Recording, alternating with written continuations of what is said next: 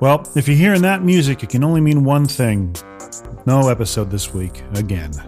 We're all very sorry, again. But between the new year and the Omicron variant of COVID 19, the disease commonly associated with the novel coronavirus, we're still working out a way to do this without giving each other nematodes or whatever. Thankfully, that's starting to come together. We got some equipment that's coming in.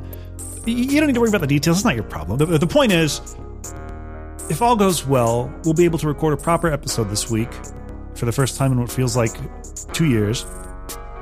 And if that happens, you won't hear this music on January 10th.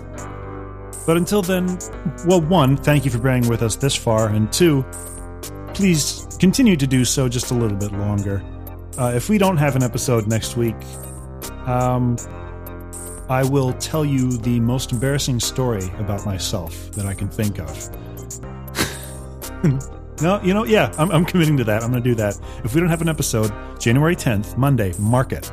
I will tell you the most humiliating thing that I ever did. and that's a promise. Jesus Christ. Good thing we have four listeners. All right. See you later.